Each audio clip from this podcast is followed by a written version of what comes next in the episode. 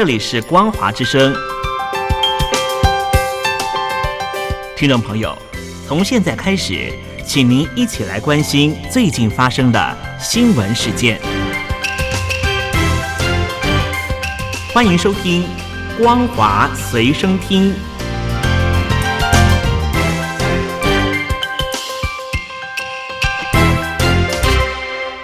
大陆听众朋友您好，欢迎您收听这节《光华随身听》，我是东山林。新闻开始，现在关心的是解放军的人事大变动。根据香港媒体《明报》的报道，网络传言中共的解放军有一票高级将领正在接受调查。除了神隐多时的中国大陆的国防部部长李尚福之外，还有火箭军的首任司令魏凤和上将、军委装备发展部的两名现任的副部长夏清月和饶文敏，以及中共海军北洋舰队的司令王大中。因为人数众多，不排除解放军将会开启一波内部的大整顿。除了解放军的高层之外，涉及军方产业高层也遭到调查，包含了军工行业、中航科工、中航工业、南方工业等等，都传出了有高级领导遭到调查。目前人在美国的知名爆料人赵兰健表示，解放军要清洗，是因为内部有人想造反，才会引动这一次的大清洗。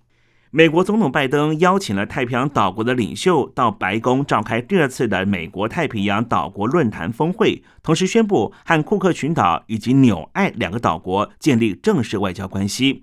拜登也向太平洋岛国论坛的十八个成员国领袖和代表表示。美国致力于与太平洋岛国共同确保印太地区的自由、开放、繁荣和安全，因此今年就会派遣美国海岸防卫队的舰艇进驻，和太平洋岛国合作，并且展开相关的训练。在纽约的联合国人权理事会，九月二十七号礼拜三有一场香港媒体自由活动，发起人之一就是黎智英的儿子黎崇恩。黎智英是香港一传媒的创办人，他因为触犯了中共的国安法等罪，遭到关押将近一千天。他的小儿子黎崇恩不断奔走，目前至少有二十二个国家共同赞助这一项香港媒体自由活动，包括了英国、法国和德国。不过，根据路透社的报道，至少有四名外交官证实，有北京的驻外外交官直接要求他们必须限制他们国家的领导人不可以声援营救黎智英的活动。中共解放军这个月在台海活动持续猖獗，月中甚至近次穿越台海中线数十次，刺激台湾近年推动国防自主政策的战略意义。台湾第一艘自制的前舰原型舰海鲲号将在二十八号亮相。未来台湾前进部队在任务部署来看，这些前舰将可以兼顾台湾东南部、东部海域，甚至台湾东北部介于苏澳到日本的与那国岛之间的水域防卫工作。这些前舰配备有十八枚重型鱼雷，将可以截断解放军进入第一岛链对台湾包围。中共未来要进入第一岛链出太平洋就更困难了。继续来关注的是比亚迪电动车的消费纠纷。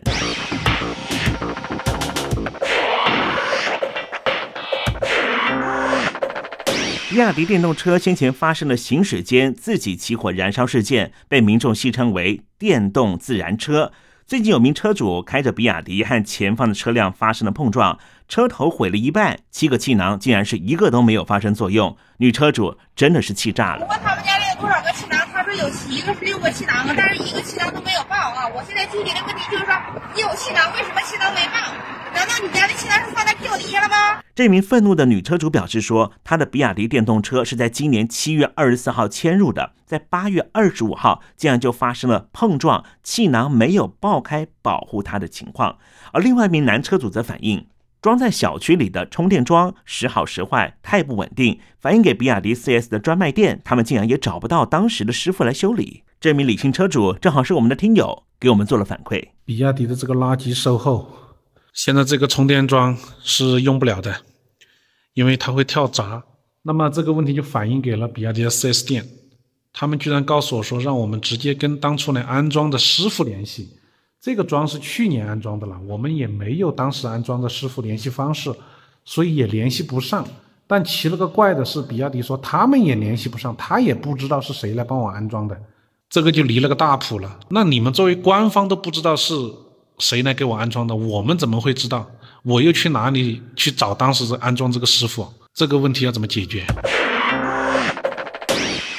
有部分的大陆朋友对于国产电动车没有信心，买了特斯拉，竟然又被全面拦阻。九月二十六号，在湖北省的孝感市市民想把特斯拉开进市民之家充电，被驻地警察禁止进入，双方发生口角。我正在今天要进去充电，他告诉我，因为我的车子是特斯拉。往旁边靠一点。这名车主反映，国家并没有反对我们买特斯拉，我们也缴了税，为什么不能够使用公共的充电桩？在地警察给了回应。特斯拉不得进入党政机关及事业单位周边，还有军事领地周边的停车场。这名在地的警察还说，因为特斯拉有哨兵模式，所以才有这种限制。但这名车主说，比亚迪也有。你在电话，你告诉我，我的特斯拉是有哨兵模式，是不是？我告诉你，比亚迪也有哨兵模式。这警察立刻要求车主去问后面那一辆比亚迪的车主有没有哨兵模式。你问他们，你问他们。哎，兄弟，你问他们。我请问一下，比亚迪有没有哨兵模式？有啊。比亚迪也有哨兵模式，是不是？怎么了？听见了吗，兄弟？这名湖北孝感市民之家的警察听了之后，只能够摸摸鼻子，让这名特斯拉的车主使用公共的充电桩，自己的权益还是要自己捍卫。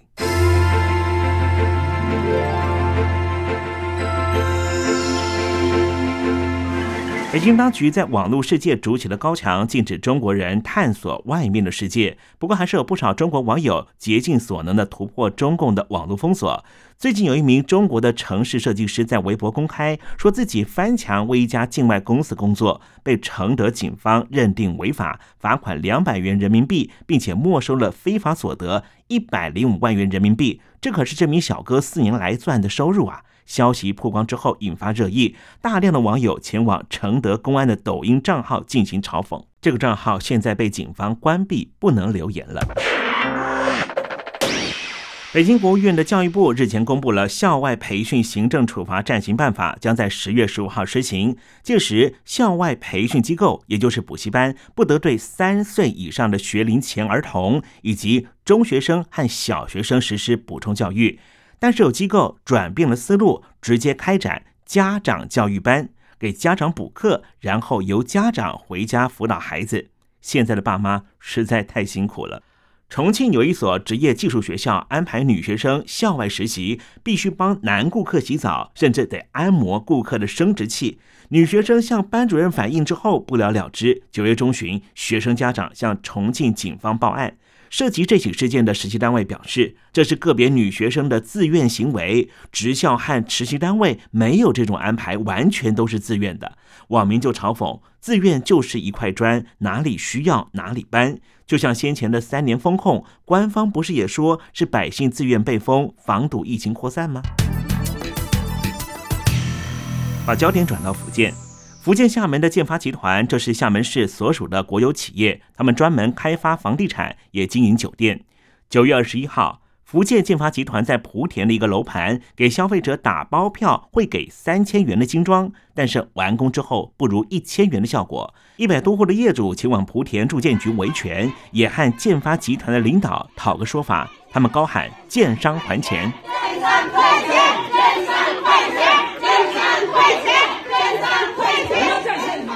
这厦门的建发集团，它是国有企业还是上海的 A 股？政商关系十分良好。莆田人民政府的住建局立刻给公安打了电话，十几名警察赶了过来，组成人墙，不让这些受害业主接近这群老板。你们是犯了什么法？你们执行公务？你那个你们执行什么公务呢？我想问，问一下。六名警察在会议室的前门和受害的业主们交涉，后门以优势警力护送建发集团的领导撤离现场。